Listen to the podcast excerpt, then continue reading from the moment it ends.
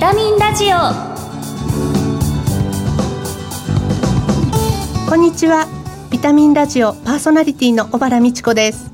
薬剤師として現在はウェルシア薬局と岐阜薬科大学そして日本ヘルスケア協会などで仕事をしています。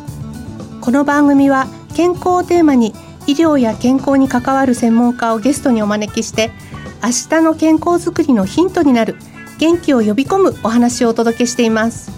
リスナーの皆様にとってビタミン剤になるような番組を目指してまいります。この後素敵なゲストをお招きいたします。そして番組の最後にはプレゼントをご用意しています。ウェルシア薬局がプロデュースした商品です。最後までお楽しみに。ビタミンラジオ。この番組はお客様の豊かな社会生活と健康な暮らしを支えるウエルシア薬局の提供でお送りします。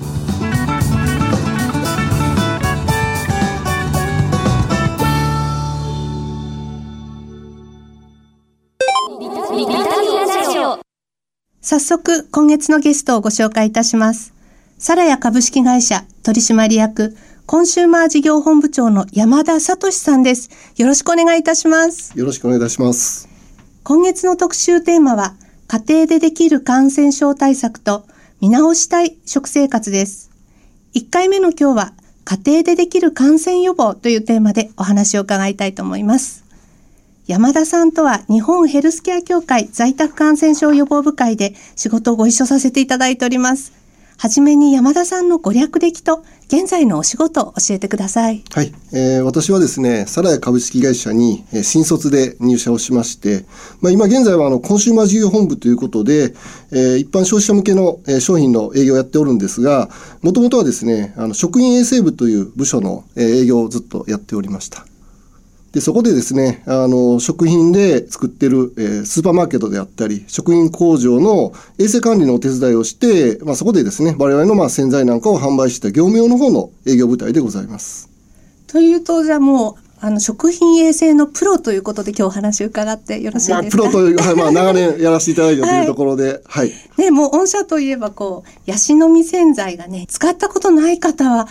日本人ではまあ、いらっしゃらないですよね。はい、ありがとうございます。あの、最初に開発されたのは、赤痢の集団感染症予防のためのこう手洗い石鹸液だったというふうに伺ってますけれども、この、えー、歴史をちょっとお伺いしてもよろしいですか？はい、ね、まあ、あの、我々、ヤシの実洗剤という、まあ、台所の洗剤の方はですね、あの、ご存知いただいていると思うんですが、実は、えー、その前にですね、まあ、1952年に、えー、この緑の、えー、液体石鹸で、えー、始めた創業した会社でございます。あの緑のっていうのは学校にある、はい、ありがとうございます。そうですよね。そうですね。はい、あのお手洗いのところにあったりするんですよね。はい、そうですね。はい。はい、あのその当時はあのえー、みかんのですね、ネットになんか入れてた固形石鹸をぶら下げて、まあ、手を洗ってたものなんですが、まあ、やはりそういったところで、まあ、汚れが伝播したり、まあ、えー、ということもありましたので、えー、常に清潔な石鹸液が取れるようにということで、それを液体にして、まあ、それを入れる容器までを開発したメーカーでございます。新型コロナウイルスの感染対策としても、改めてこう、手洗いっていうのは見直されてると思うんですけれども、衛生的な手洗いっていうのを推奨されてるようですが、その辺、その手洗い方法など教えていただけますか？はい。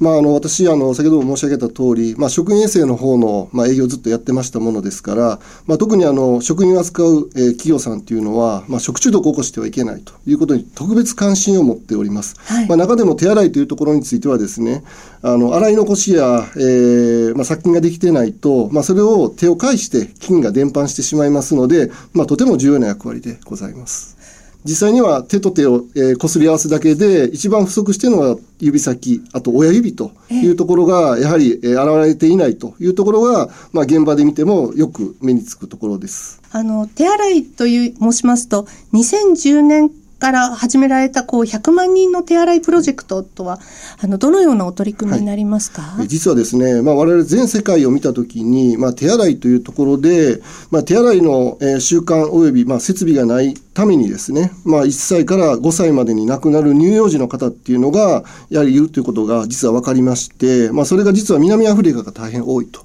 い。うところが分かりました。はい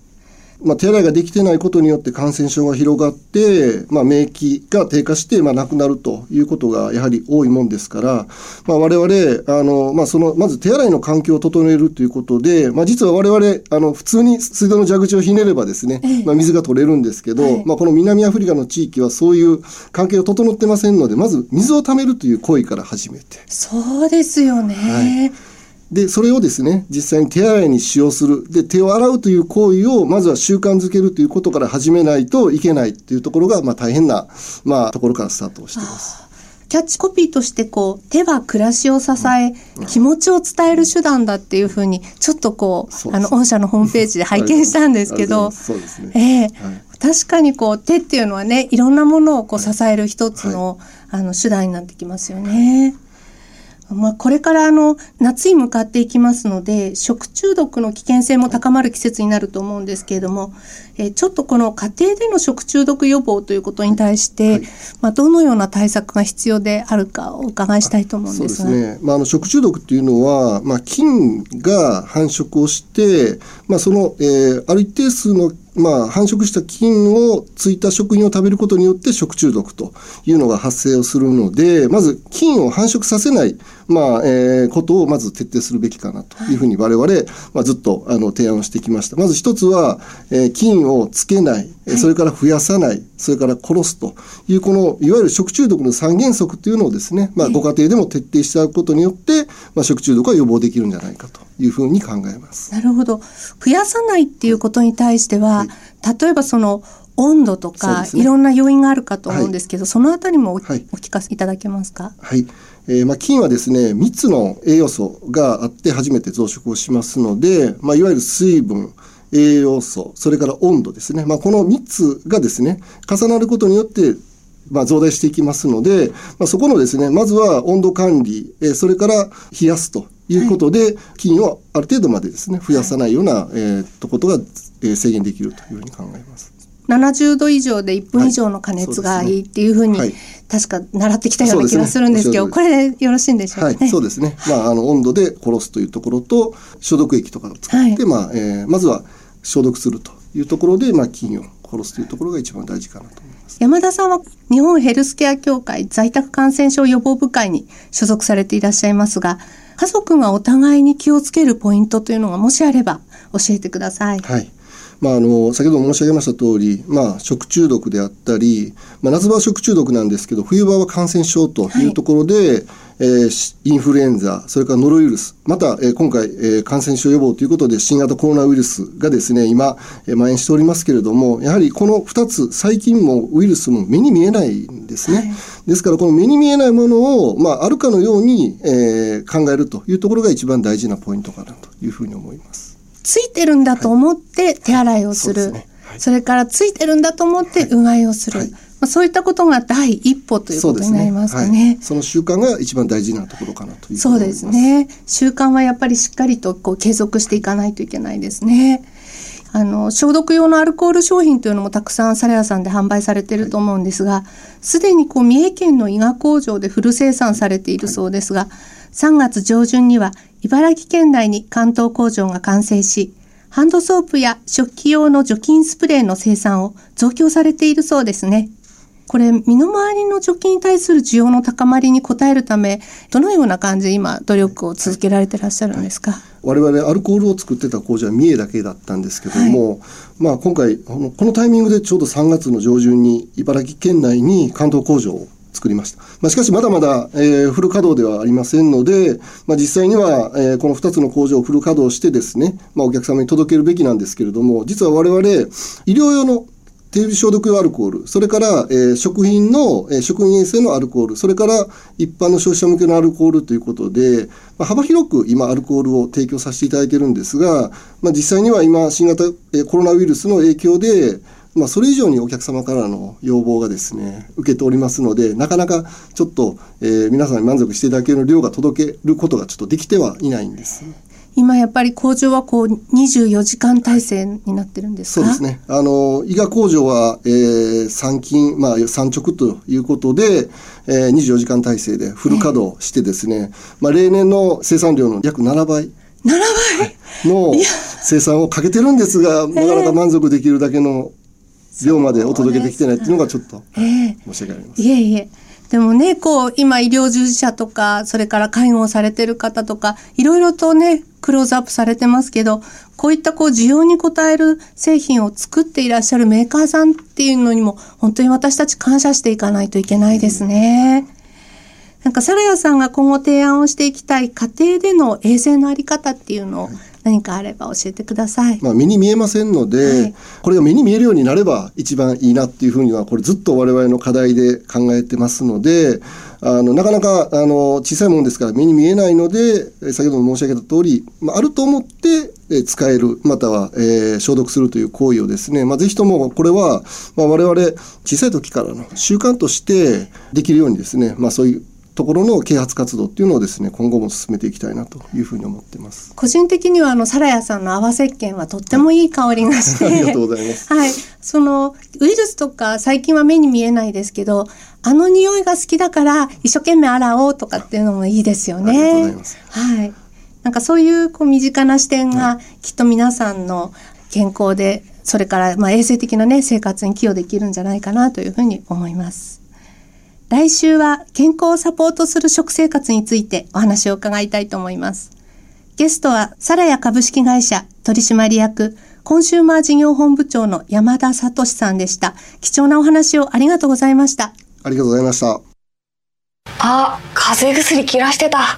ドラッグストア空いてるかな？深夜もオープン。ウエルシア。あれ？薬残っちゃったな。お薬の相談も。ウエルシア。答える、支える、ウェルシア薬局。公共料金、各種料金のお支払いも受けたまわっております。ビタミンラジオ。新型コロナウイルス感染症拡大を受けて注目されているテーマ、家庭でできる感染予防について山田聡さんにお話を伺いました。もうしっかりと手洗いをしていただき、皆さん十分に休息をとってください。ここで番組からプレゼントのお知らせです5月は美味しい洋菓子の製造販売で有名な花月堂の2層のバウム静岡産クラウンメロンと2層のバームクーヘンとちおとめプレーンをセットにして抽選で30名様にプレゼントいたします2層のバウム静岡産クラウンメロンは静岡産のクラウンメロンピューレを使った芳香な香りとリッチなしっとりした食感をお楽しみいただけます。プレゼントをご希望の方番組のサイトからご応募ください。締め切りは5月22日です。ビタミンラジオ今回の再放送は土曜朝8時15分から。放送後はラジコのタイムフリーやポッドキャストでもお聞きいただけます。次回の放送は5月12日です。栄養と睡眠をしっかりとってお元気にお過ごしください。番組パーソナリティの小原美智子でした。来週のこの時間にまたお会いしましょう。